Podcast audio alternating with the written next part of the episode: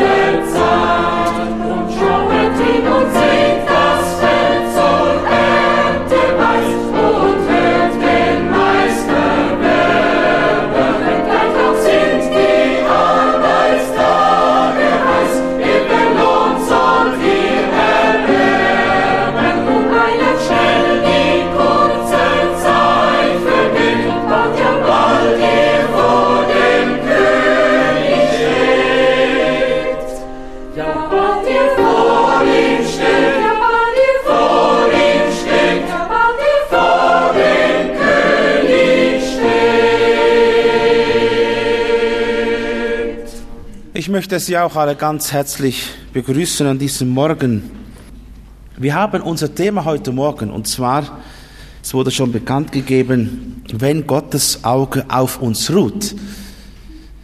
Das ist eine Tatsache, dass Gottes Auge auf uns ruht und ich hoffe, dass wir vielleicht heute, gerade weil das so ist, neu gestärkt nach Hause gehen. Ich möchte einen Vers lesen, nur einen Vers und den Vers nicht einmal ganz, sondern nur die Hälfte. Esra 5, Vers 5, den ersten Teil. Esra 5, Vers 5, den ersten Teil. Aber das Auge Gottes war über den Ältesten der Juden, so dass ihnen nicht gewährt wurde. Das heißt beim Wiederaufbau des Tempels. Aber das Auge Gottes war über den Ältesten der Juden, so dass ihnen nicht gewährt wurde. Bevor ich darauf eingehe, möchte ich ganz kurz einen Rückblick geben auf Esra 4. Ich hoffe übrigens, dass ihr alle dieses Buch ein bisschen kennt und besonders auch Esra 4. Wir haben ja einige Male hier über Esra 4 gesprochen, vielleicht erinnert ihr euch.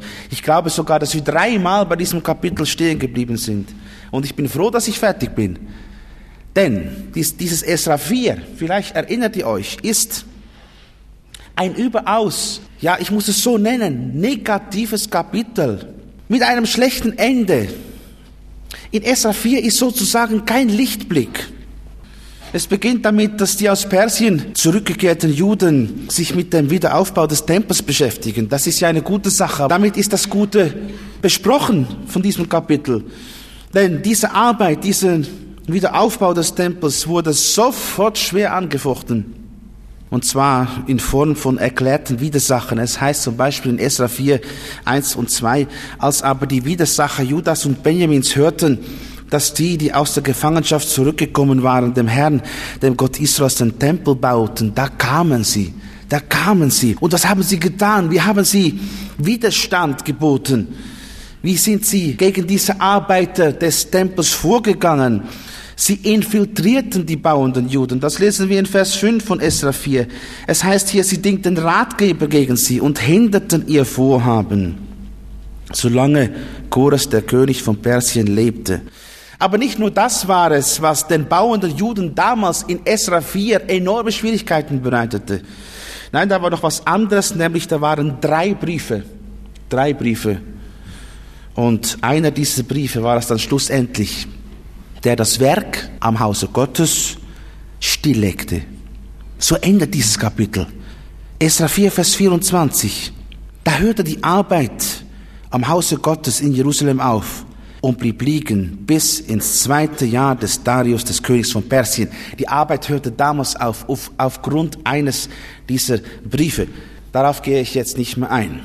Jetzt folgendes. Und ich hoffe, dass ihr das jetzt kurz einfach in euch aufgenommen habt. Esra 4, das gehört zum Zusammenhang. Folgendes.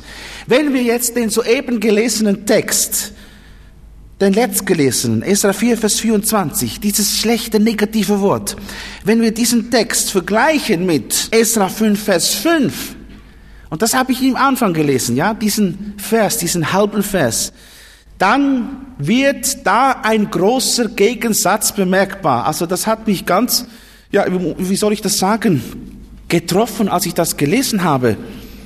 Diese Verse stehen ja gar nicht weit voneinander entfernt. Also Esra 4, Vers 24, der letzte Vers von Esra 4.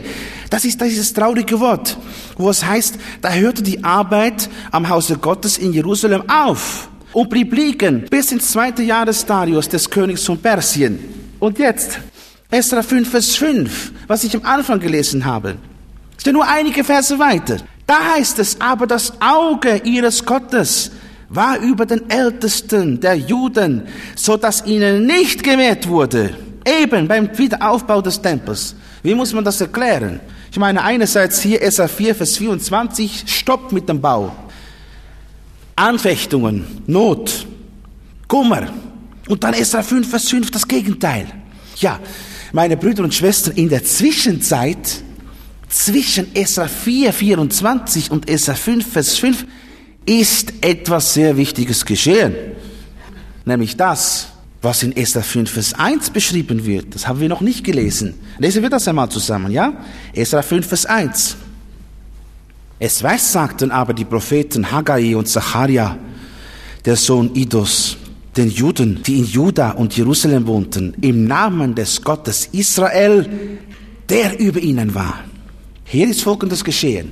Und ihr müsst jetzt Esra 4 müsst ihr vor euch haben. Dieses negative Kapitel, dieses schlechte Ende dieses Kapitels. Hier ist Folgendes geschehen. Gott der Herr selbst zeigte in Esra 5 Vers 1. dass er noch auf dem Plan war und dass er es war, der trotz aller vermeintlichen Siegen des Feindes in Esra 4 die Oberhand behielt. Es war nicht so, dass mit Esra 4, Vers 24 das letzte Wort gesprochen wurde bezüglich des Wiederaufbaus des Tempels. So dass man sagen müsste nach Esra 4, Vers 24, die Sache ist gescheitert, aus Ende. Es gibt keinen neuen Tempel. Nein, das letzte Wort hat immer Gott. Und Gott war entschlossen, diese Sache weiterzuführen. Auch wenn sie menschlich gesehen aussichtslos war. Ich meine, ihr, vielleicht habt ihr Zeit, ihr müsst das einmal lesen im Zusammenhang. Esra 4. Es ist wirklich ein sehr trauriges Kapitel. Keine Hoffnung mehr. Keine Hoffnung mehr. Und jetzt Esra 5, Vers 1. Plötzlich kommt Gott. Plötzlich wird klar, dass da jemand anders ist, mit dem die Feinde Israels nicht gerechnet haben. Wisst ihr, wir dürfen eines nie vergessen, und das soll uns trösten heute, dass eine Sache, die Gott anfängt, die führt er auch immer zu Ende. Auch wenn sich die ganze Hölle Macht dagegen aufbäumt. Esra 4 ist zwar ein dunkles Kapitel, aber nach Esra 4 kommt Esra 5. Ja, als wir Esra 4 durchnehmen mussten, einige, vor einiger Zeit, da mussten wir darüber reden, ob wir wollten oder nicht. Wir mussten zur Kenntnis nehmen, ob wir wollten oder nicht, dass die Macht der Finsternis eine Präsenz ist.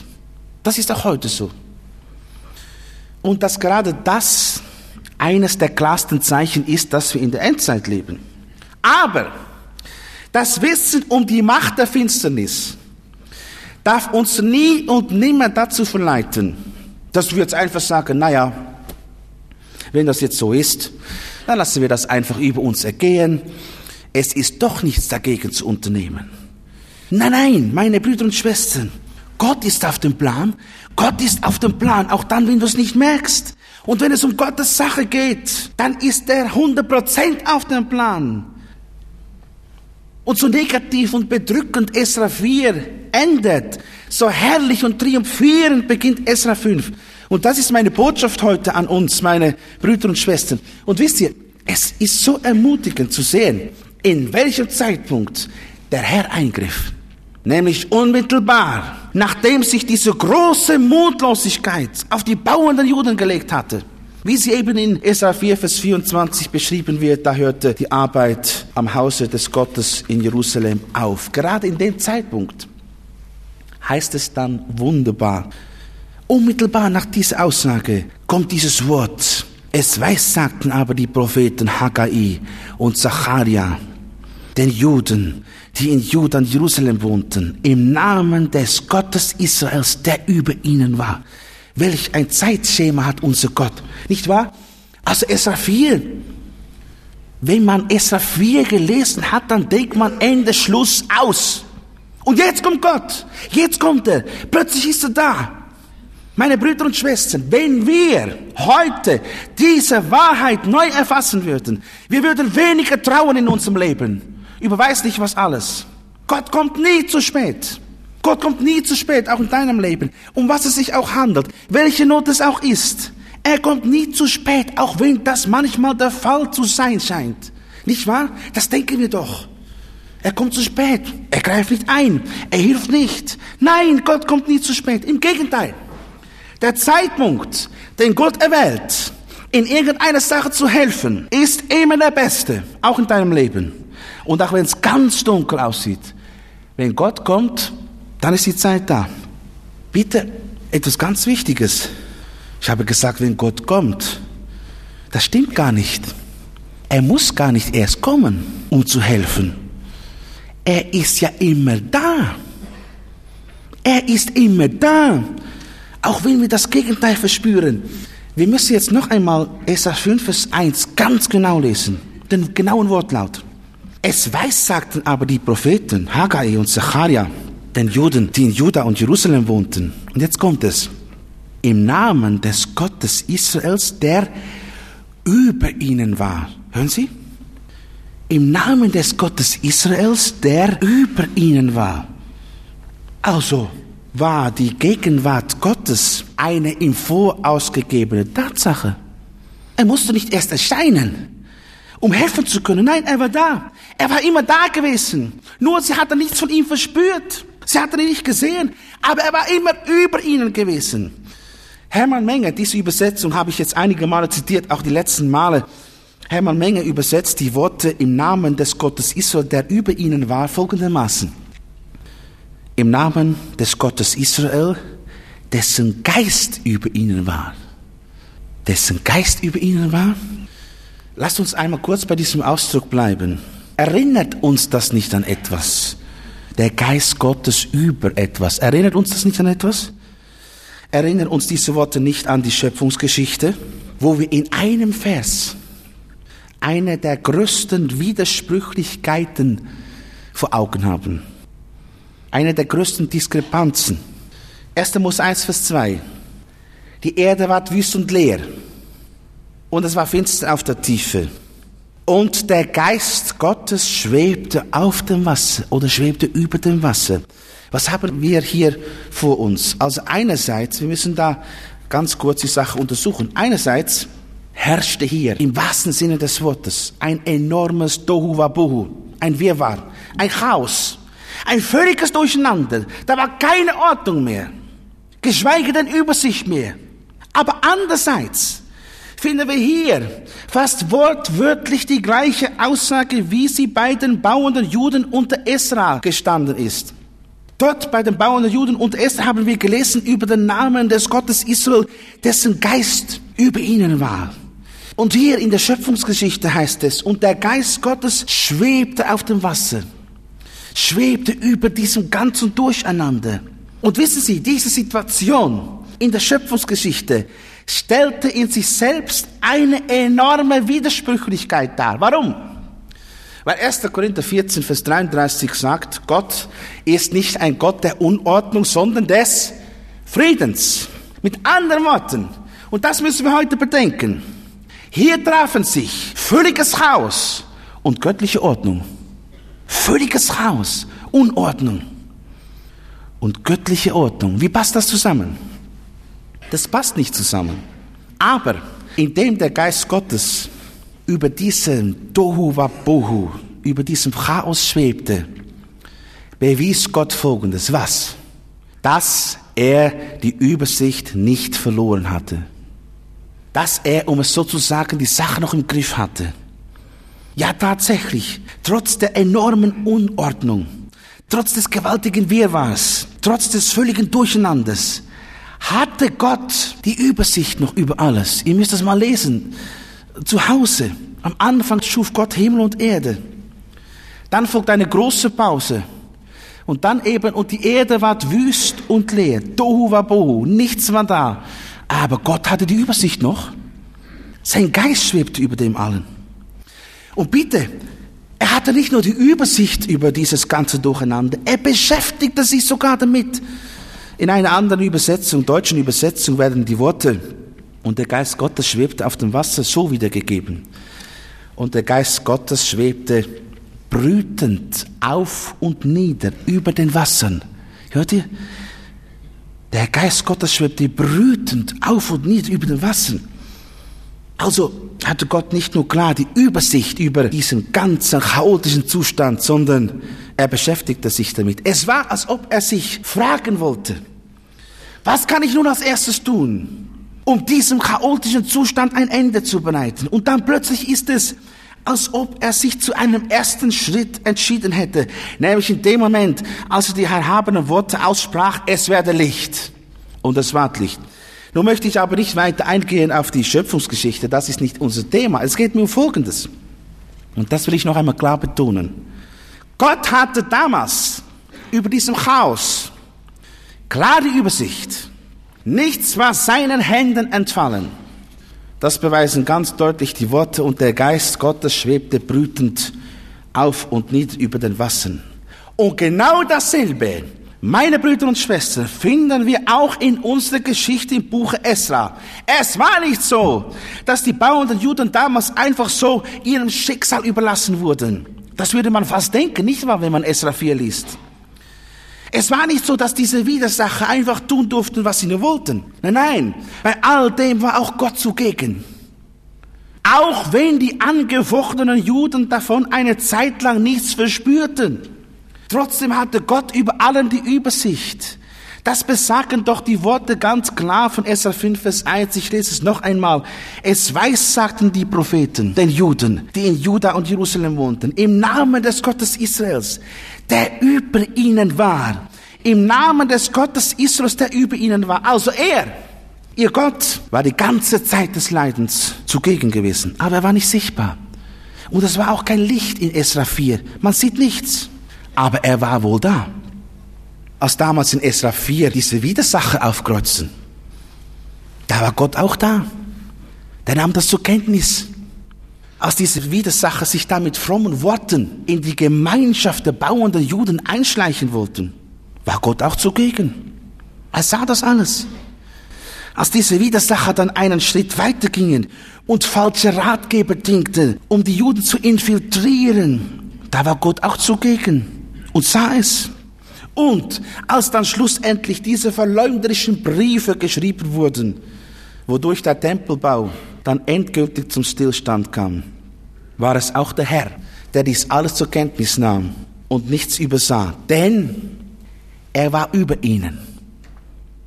Und im richtigen Moment zeigte er dann auch, dass er da war, indem er eben diese zwei Propheten Haggai und Zachariah sandte, um die entmutigten Juden wieder neu zu stärken und zu ermutigen. Und welch ein Aufbruch geschah damals. Esra 5, Vers 2, nachdem diese Propheten das gesagt hatten, die Juden neu gestärkt hatten, dann lesen wir, da machten sich auf Zerubabel, der Sohn Shealtiels, und Jeshua, der Sohn Jozadak, und fingen an, das Haus Gottes zu Jerusalem aufzubauen.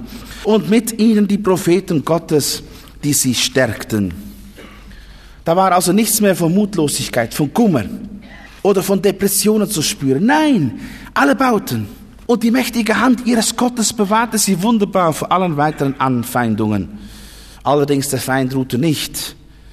Esra 5, Vers 3 und 4, da kommen sie wieder, diese Widersacher. Zu der Zeit kamen zu ihnen Tatenai, der Statthalter des Gebietes des jenseits des Euphrat und ihre Genossen und sprachen, wer hat euch befohlen, dieses Haus aufzubauen? Wie heißen die Männer, die diesen Bau aufführen? Mit anderen Worten, Kraft wessen Vollmacht tut ihr das? Wer ist der Auftraggebende? Wer hat euch den Befehl gegeben? Und wisst ihr, jetzt sehen wir wunderbar, wie Gott für die Juden sorgte und wie herrlich die Wahrheit aus 2. Mose 14, 14 hervorstrahlte. Da heißt es ja, der Herr wird für euch streiten und ihr werdet stille sein. Denn wir lesen nicht mehr, dass die Juden ihren Widersacher noch eine Antwort geben mussten. Nein, es heißt lediglich, und doch so kraftvoll und vollmächtig. Aber das Auge ihres Gottes war über den Ältesten der Juden, so dass ihnen nicht gewährt wurde, bis man den Bericht an Darius gelangen ist und so weiter und so weiter. Das Auge ihres Gottes war über den Ältesten der Juden. Das war die absolute Sicherheit, unter der die Juden den Wiederaufbau des Tempels weiterführen durften. Und nichts und niemand konnte sie hindern. Es wurde zwar nochmals ein Brief geschrieben an den König von Persien, um den Wiederaufbau zu stoppen, aber dieser Brief war wie ein Bumerang, kam zurück auf die Schreiber. Denn der König von Persien, in diesem Fall Darius, ließ die Sache genau untersuchen und stieß dabei im Urkundenhaus, so heißt es in der Bibel, im Urkundenhaus zu Babel auf den schriftlichen Befehl des Chores, dass der Tempel zu Jerusalem gebaut werden müsse. Und dieser schriftliche Befehl des Chores veranlasste den Darius dann folgende strenge Worte an die Widersacher der Juden zu schreiben. Esra 6, Vers 6 und 7. So haltet euch nun fern von dieser Sache, ihr Beamten, die ihr jenseits des Euphrat seid. Lasst sie arbeiten am Hause Gottes, damit der Statthalter der Juden und ihre Ältesten das Haus Gottes an seiner früheren Stätte wieder aufbauen. So wirkte also Gott zugunsten der bauenden Juden zu Jerusalem. Es kommt jetzt eine Frage auf. Weshalb geschah das nicht bereits in Esra 4? Weshalb wurde nicht schon in Esra 4 dieses siegreiche Handeln des Herrn offenbar? Weshalb haben wir Esra 4 ein negatives Kapitel, wo die Menschen angefochten sind, wo kein Licht ist? Und erst in Esra 5 kommt plötzlich das Licht wieder, das Licht Gottes. Weshalb? Ich muss Ihnen ehrlich sagen, das ist eine sehr schwere Frage, ich kann sie nicht beantworten. Ich kann es vielleicht so beantworten. weil die Zeit noch nicht reif dafür war. Vielleicht müssen wir heute Folgendes einmal neu zur Kenntnis nehmen. Gott arbeitet in dieser Welt nach einem bestimmten Plan. Mit allen Dingen dieser Welt, ob das nun große Weltereignisse sind oder ob das die kleinen alltäglichen Dinge deines und meines Lebens sind, die benutzt er. Er arbeitet nach einem Plan. Dass wir diese Pläne Gottes nicht wissen, geschweige denn verstehen, das steht auf einem anderen Blatt. Aber Tatsache bleibt, dass Gott nach einem bestimmten Plan arbeitet. Und weil das so ist, haben wir in unserem Leben manchmal Tage des Kampfes und dann wiederum Tage, wo alles ruhig und still ist. Jetzt sage ich nicht, dass Gott der Verursacher unserer immer wiederkehrenden Kämpfe ist. Nein, das ist sein Gegenspieler, Satan. Er hat damals im Garten Eden die völlige Harmonie und Ruhe Gottes zerstört, indem er den ersten Menschen zur Sünde verführte. Und seither ist leider Kampf auf dieser Erde. Allerdings, der Kampf wurde auf Golgatha vollständig entschieden, endgültig entschieden, als Jesus Christus starb. Da wurde Satan besiegt. Aber das nimmt nicht weg und das müssen wir zur Kenntnis nehmen dass Satan heute mehr denn je kämpft, obwohl er schon verloren hat. Das ist wie ein Ertrinkender, ja? Das sich noch einmal mit allen Kräften versucht zu retten. Das ist heute, was wir als Anfechtungen verspüren. Und Petrus sagt das ja deutlich, 1. Petrus 5, Vers 8. Seid nüchtern, wacht, denn euer Widersacher, der Teufel, geht umher wie ein brüllender Löwe und sucht, wenn er verschlinge. Also der Kampf ist da. Und Gott, der alles in seinen Händen hält, der weiß von diesen Kämpfen und kalkuliert sie mit ein in seinem Plan, den er mit der ganzen Welt und mit dir persönlich hat. Aber wichtig ist, dass wir nie an Gott verzweifeln, nie anfangen zu zweifeln. Er behält immer die Oberhand. Schauen Sie, wenn wir Esra 4 lesen und wir schließen dann die Bibel, ja, dann kann es uns schwer werden und sagen, Herr, wo warst du? Wo warst du? Aber er ist da. Wir haben ihn zwar nicht gesehen in Esra 4. Sein Licht hat uns nicht gestrahlt, aber er war doch da. Auch wenn wir nichts von seiner Gegenwart verspüren, dann ruht doch sein Auge auf uns. Das hat er versprochen.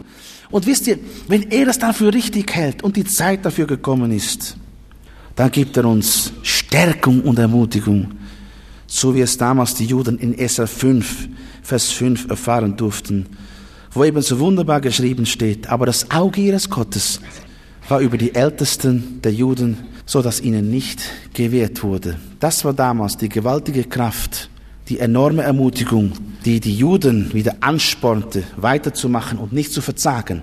Also ganz kurz zusammenfassend Esra 4, das Kapitel ohne Gottes Licht. Esra 5, Gott ist wieder da. Aber er war immer da. In Esra 4 haben wir ihn einfach nicht erkennen können. Mein Bruder und meine Schwester, vielleicht ist das die Botschaft, die du heute nötig hast. Warum? Weil du dich im Moment einsam fühlst, alleine. Weil es dir vielleicht so schwer fällt, ein froher Christ zu sein. Vielleicht ist es sogar so, dass dein Leben momentan chaotisch aussieht. Dass Unruhe, das Kummer dein tägliches Dasein kennzeichnen. Vielleicht fühlst du dich zu weit entfernt von Gott aber das Schnauben und Brüllen des Feindes hörst du nur allzu gut. Es will dir nichts mehr gelingen, obwohl du dir wirklich viel Mühe gibst. Und es macht sich in dir manchmal regelrecht eine Verzweiflung mächtig. Bist du vielleicht deine körperlichen Gebrechen und Anfechtungen mehr denn satt? Ist es dir einfach leid, immer diese Schwachheiten zu tragen? Ist das vielleicht so? Sitzen hier heute Morgen solche Geschwister? Dann höre, was ich dir sagen will. Jesus Christus hat die Übersicht in deinem Leben nicht verloren. So verworren und schwierig auch alles aussehen mag. Im Gegenteil, nach wie vor ruht sein Auge auf dir. Bitte denk an, an Esra 4, Esra 5. Esra 4, Dunkelheit. Wo ist Gott? Esra 5, da ist er. Ja, ist er jetzt gekommen? Nein, er war immer da. Sein Auge ruhte auf Israel. Er war über ihnen. Sein Auge ruht auch auf dir. Denk doch einmal an die bekannte Aussage von Matthäus 28, Vers 20, wo Jesus sagt, und siehe, ich bin bei euch alle Tage bis an das Ende der Welt. Ja, ich habe mir gestern überlegt, kann er noch deutlicher, kräftiger ausdrücken, dass er tatsächlich immer bei uns ist? Kann er noch bessere Worte finden, um auszudrücken, dass wir wirklich nie alleine sind? Bitte nehmt das Wort einmal ganz neu zu Herzen, ja? Jesus sagt, ich bin bei euch bis an der Weltende. Man könnte es so erklären, wenn es für uns möglich wäre, den Weltuntergang mitzuerleben, dann wäre in dem Moment, wo dies wirklich geschehe, Jesus Christus an unserer Seite. Wir würden also diesen schrecklichen Untergang mit eigenen Augen sehen, aber selbst wären wir in der größten Sicherheit. Und das ist es doch, was auch die Söhne Korach oder die werden auch genannt die Kinder Korach so wunderbar besungen haben in einigen Psalmen. Zum Beispiel Psalm 46, 2 und 3. Ich hoffe, dass das uns heute Morgen einfach wieder neu trifft. Da singen diese Söhne Korach. Gott ist unsere Zuversicht und Stärke. Eine Hilfe in den großen Nöten, die uns getroffen haben. Darum fürchten wir uns nicht, wenn gleich die Welt unterginge und die Berge mitten ins Meer senken. Meine angefochtenen Brüder und Schwestern, warum glaubt ihr das nicht? Warum stützt ihr euch nicht einfach kindlich auf diese herrlichen Tatsachen? Ja, ich frage mal ganz konkret, weißt du, dass das Auge des Herrn auf dir ruht? Gerade so, wie es damals bei den bauenden Juden der Fall war? Auch wenn du es heute nicht merkst, aber es ist so. Lies doch einmal nach im Psalm 32, Vers 8, wo der Herr so wunderbar sagt, ich will dich unterweisen und dir den Weg zeigen, den du gehen sollst. Ich will dich mit meinen Augen leiten. Man soll hier mal andere Übersetzungen lesen, zum Beispiel die Elberfeld-Übersetzung. Ich will meine Augen über dir offen halten. Hört ihr? Menge. Ich will mein Auge auf dich richten. Ich will dich mit meinen Augen leiten. Ich will meine Augen über dir offen halten. Ich will mein Auge auf dich richten. Was wollen wir überhaupt mehr? Ist das nicht eine gewaltige Verheißung? Ist das nicht das liebevolle Verhältnis zwischen einem Vater und seinem Kind? Denkt an den reichen Jüngling. Von ihm heißt es in Markus 10, Vers 21, Jesus sah ihn an und gewann ihn lieb. Das Auge des Herrn fiel auf ihn. Es nützte aber für ihn nichts. Ja? Er ging nicht darauf ein. Aber meine Brüder und Schwestern, es ist ein grenzenloser Beweis der Liebe Gottes, dass sein Auge auf dir ruht. Und es bedeutet so viel. Darf ich mal kurz erklären, was es bedeuten kann?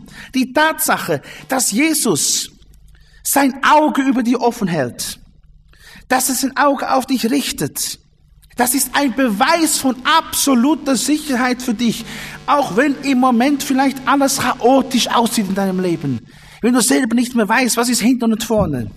Trotzdem, du darfst auf ihn vertrauen. Sein Auge ruht auf dir. Und wisst ihr, was über diese Augen des Herrn geschrieben steht in Offenbarung 1, Vers 14? Sein Haupt aber und sein Haar war weiß wie weiße Wolle, wie der Schnee. Und seine Augen sind wie Feuerflammen. Das heißt, die Augen des Herrn sehen durch die tiefste Dunkelheit hindurch. Nichts ist vor ihm verborgen, worüber wir schon lange die Übersicht verloren haben. Das steht vor ihm immer noch offen und klar da.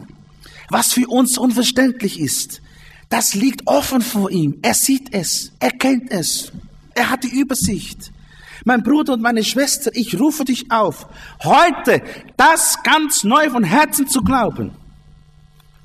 Ich weiß, was jetzt vielleicht manche sagen. Und das haben die Juden damals sicher auch gesagt. In Esra 4. Vielleicht, dass jetzt hier solche sind, die sagen, ach, ich fühle von dem allem nichts. Ja, das ist ja schön, um, um das zu sagen und zu predigen. Das Auge Gottes ist über dir und so weiter. Aber ich fühle das nicht. Ich fühle nicht, dass Jesus bei mir ist. Ich merke nichts von seiner Kraft. Ganz davon zu schweigen, dass ich den Eindruck habe, dass sein Auge auf mir ruht. Ich merke das alles nicht. Ja bitte, Esra 4, was meint ihr? Haben diese Juden damals etwas davon gespürt, dass trotz allem, bitte, trotz allem, Gott über ihnen war? Die haben nichts davon gespürt. Und ich auch nicht, als ich Esra 4 auslegen wollte für die Predigt. Das war mir sehr schwer damals. Hab das Kapitel gelesen, sag, Herr, was muss man über dieses Kapitel sagen? Da ist ja nichts von dir, da ist kein Licht, da redet nur der Feind, da wiegt nur der Feind. Und sicher diese Menschen damals auch, die sind auf Geheiß des Herrn nach Jerusalem gegangen, auf Geheiß des Herrn fingen sie an, den Tempel zu bauen. Und dann kommt der Feind und der kommt so mächtig und stark, dass es aussieht, als ob alles verloren ist. Aus Ende. Doch war Gott über ihnen. Doch war sein Geist über ihnen. Wie bei der Schöpfung dieses Chaos, diese Unordnung. Niemand hätte mir Bescheid gewusst, aber Gott war über ihnen. Der hat genau alles gewusst. Der wusste, was er als erstes tun würde bei der Schöpfung, nämlich er schuf das Licht. Und so war es auch bei den Juden in Esra 4 und 5. Er war über ihnen. Er sah all diesen Anfechtungen, diesen Durcheinander, diese Not. Und er griff ein. Wir wollen das noch einmal untersuchen miteinander. Und zwar, indem wir uns folgende Frage stellen in zweierlei Hinsicht. Es ist vielleicht mehr oder weniger eine Wiederholung von dem, was ich schon gesagt habe, aber es soll uns einfach ins Herz gehen. Eine Frage in zweierlei Hinsicht. Was ist der Unterschied zwischen Esra 4 und Esra 5 von der menschlichen Perspektive aus gesehen? Was ist der Unterschied zwischen Esra 4 und Esra 5 von der göttlichen Perspektive aus gesehen? Also von der menschlichen Warte aus gesehen ist der Unterschied zwischen diesen zwei Kapiteln riesengroß. Zumal für uns, wenn wir das einfach so lesen, ja. Esra 4 ein sehr deprimierendes Kapitel ist und Esra 5 ein sehr triumphierendes Kapitel. Esra 4 nur Niederlagen, Esra 5 nur Sieg. Warum bewerten wir das so? Warum bewerten wir diese Kapitel so? Das ist ganz einfach. Nach unserem menschlichen, oberflächlichen Dafürhalten war der Herr in Esra 4 passiv und in Esra 5 war er aktiv. Das ist unser Urteil. Stimmt das? Ja, von unserer menschlichen, oberflächlichen Sicht aus gesehen stimmt das. Aber in keinem Fall von Gottes Perspektive aus. Für ihn und von ihm aus gesehen war gar kein Unterschied zwischen Esra 4 und Esra 5. Denn er, er war von seiner Sicht aus gesehen die ganze Zeit aktiv. Sowohl während den Geschehnissen von Esra 4 und auch Esra 5. Darf ich es Ihnen noch einmal lesen? Das haben wir hinter vorhin gesehen. Esra 5, Vers 1, die Propheten kommen. Und dann heißt es, sie weissagten den Juden in Juda und Jerusalem im Namen des Gottes Israels, der über ihnen war außer was seine Gegenwart eine im Voraus gegebene Tatsache. Er musste nicht erst erscheinen, er war bereits da. Und er ist immer da gewesen. Mein Bruder und meine Schwester, wir wollen jetzt die Sache ganz persönlich nehmen. Wenn du heute meinst, sagen zu müssen, dass der Herr in deinem Leben passiv geworden ist, da muss ich dir widersprechen. Der Herr ist nicht passiv geworden in deinem Leben, geschweige denn, dass er dich verlassen hätte, sondern du meinst das nur, weil dein Lebensschifflein im Moment arg geschüttelt wird. Die Situation, in der du momentan bist, und das kann eine Situation sein, die durchaus schwer ist, aber die Situation, die hat dich dazu getrieben, so zu denken, so zu reden. Aber in Wirklichkeit ist es nicht so. Ich kann mir das so lebhaft vorstellen. Die Juden in Esra 4 haben das auch gesagt. Wo ist jetzt unser Gott? Er hat uns geschickt nach Jerusalem. Er hat gesagt, baut den Tempel wieder auf. Und jetzt, die Feindesmacht hat uns wie eine Welle überrollt. Und jetzt, ja, und dann kam Esra 5 und dann drehte sich das Blatt und plötzlich wurde klar, ja, Gott ist doch da. Er offenbarte sich und dann gingen sie mit neuem Mut wieder vorwärts. Das ist auch unser Leben so.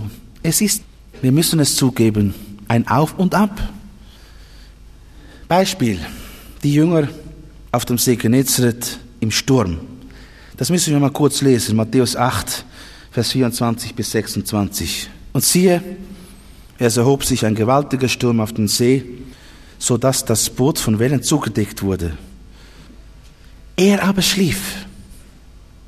Und sie traten zu ihm, weckten ihn auf und sprachen, Herr, hilf, wir kommen um. Da sagte er zu ihnen, ihr Kleingläubigen, warum seid ihr so furchtsam? und stand auf und bedrohte den Wind und das Meer. Da wurde es ganz stille. Frage. War Jesus im Boot Oder war er nicht im Boot? Er war im Boot, nicht wahr? Aber er schlief. Er schlief. Das ist das Problem.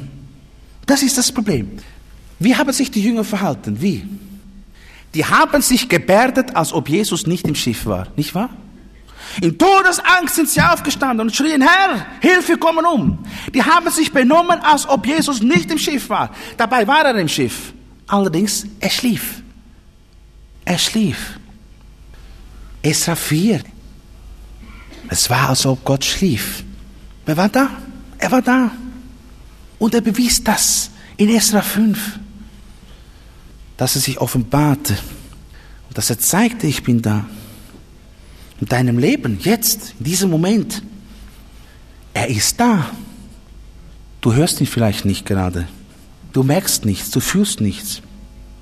Noch einmal zurück zu diesem Schifflein hier auf dem See Genezareth. Jesus war da. Aber nicht nur das. Jetzt stellt euch mal Folgendes vor. Er war sogar der Erste, der damals in das Schifflein eingestiegen ist.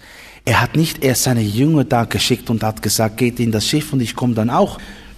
Er wusste ja, dass der Sturm kommen sollte. Er weiß ja alles. Aber er ging zuerst in das Schiff. Das heißt, Matthäus 8, Vers 23, er stieg in das Boot und seine Jünger folgten ihm. Also, er war der Erste, der dieser Anfechtung entgegenging. Und danach die Jünger. Oh, meine Brüder und Schwestern, Psalm 23. Und wenn ich gehe durch ein dunkles Tal, du bist bei mir. Wer ist zuerst durch dieses Tal gegangen?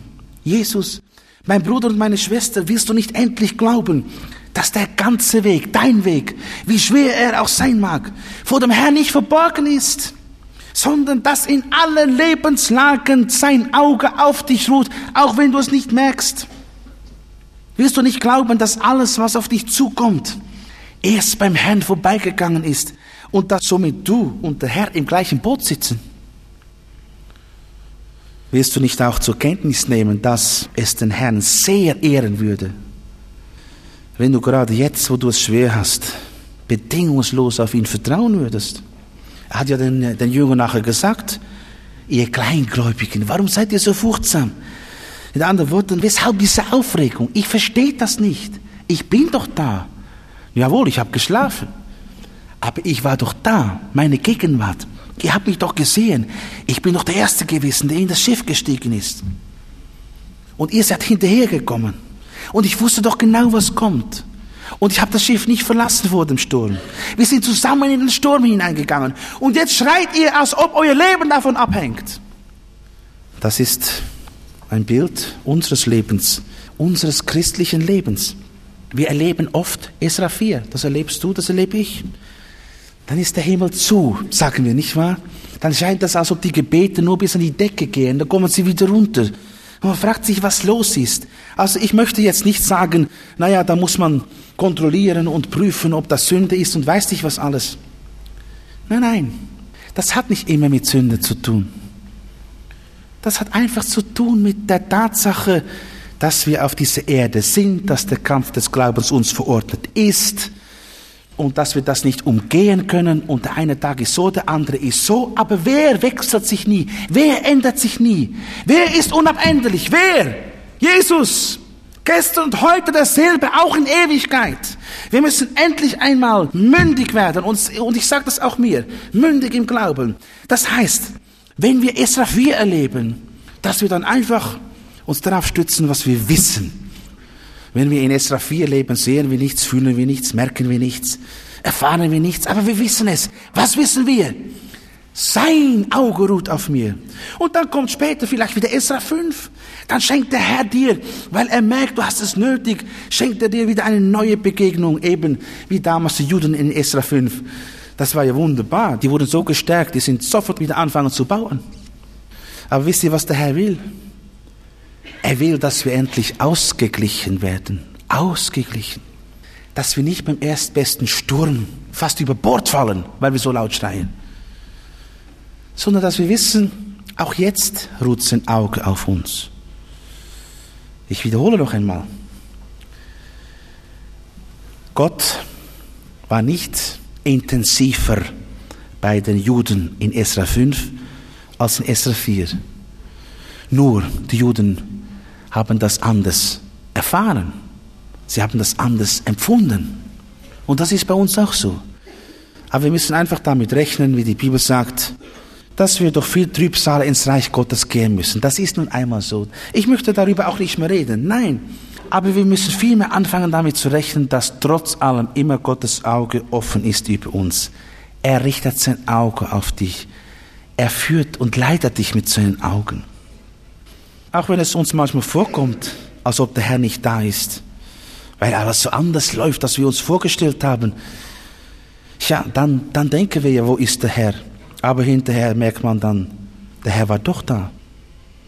Vielleicht darf der eine oder andere heute Morgen dieses Wort neu als Lichtblick mitnehmen für sein Leben. Denn, glaube mir, Jesus hat in keinem Moment sein Auge von dir weggezogen, abgezogen. Seit dass du gesagt hast, ich nehme dich an als mein Erlöser, ich werde dein Kind, du hast mich bezahlt, von diesem Moment an blickten seine Augen Tag und Nacht auf dich. Aber du hast so oft gesagt, Herr, wo bist du?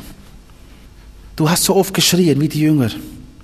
Und vielleicht war er enttäuscht. Und er sagt auch uns heute Morgen, habt ihr nicht mehr Glauben? Zum Schluss will ich noch eines sagen. Vielleicht ist es an der Zeit, dass wir überprüfen, ob wir nicht auch selbst etwas dazu beitragen können, dass diese herrliche Wahrheit, nämlich Gottes Auge ruht auf mir, dass diese herrliche Wahrheit mehr an Kraft und Realität gibt in meinem Leben. Wie denn? Ganz einfach. Indem wir uns selbst wieder ganz neu öffnen für Jesus und von neuem anfangen, mit unserem ganzen Herzen uns an ihn zu hangen dann wirst du nämlich viel mehr erfahren, dass Gottes Auge auf dir ruht. Peter hat diesen Text am Anfang der Versammlung gelesen und wir schließen diese Predigt mit diesem Text. 2. Chroniker 16, Vers 9. Denn des Herrn Augen schauen alle Lande, dass er stärke, die mit ganzem Herzen bei ihm sind. Wir könnten es so sagen, denn des Herrn Auge ruht auf denen, die von ganzem Herzen, bedingungslos, voll Glauben und Vertrauen auch wenn der Himmel geschlossen scheint, doch an ihm hangen, bei ihm sind, ihm vertrauen. Diese werden erleben, dass des Herrn Augen immer wieder neu auf sie fällt und sie leiten und führen will. Amen.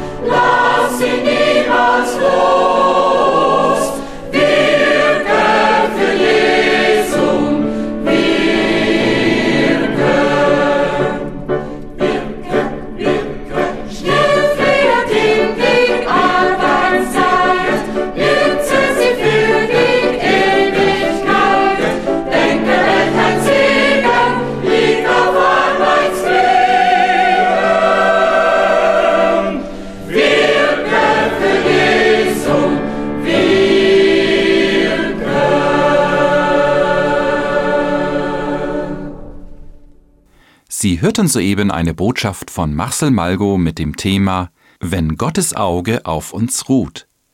Wir hoffen, dass es Sie innerlich angesprochen hat. Falls Sie noch Fragen haben oder seelsorgerliche Hilfe wünschen, möchten wir Sie von ganzem Herzen ermutigen, doch Kontakt mit uns aufzunehmen.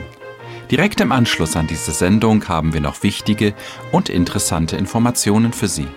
Betreffend Verlagsinfos, Veranstaltungen des Missionswerkes Mitternachtsruf und dies vielleicht ganz in Ihrer Nähe. Kontakt- bzw. Bestellmöglichkeiten und anderes mehr. Deshalb bleiben Sie dran.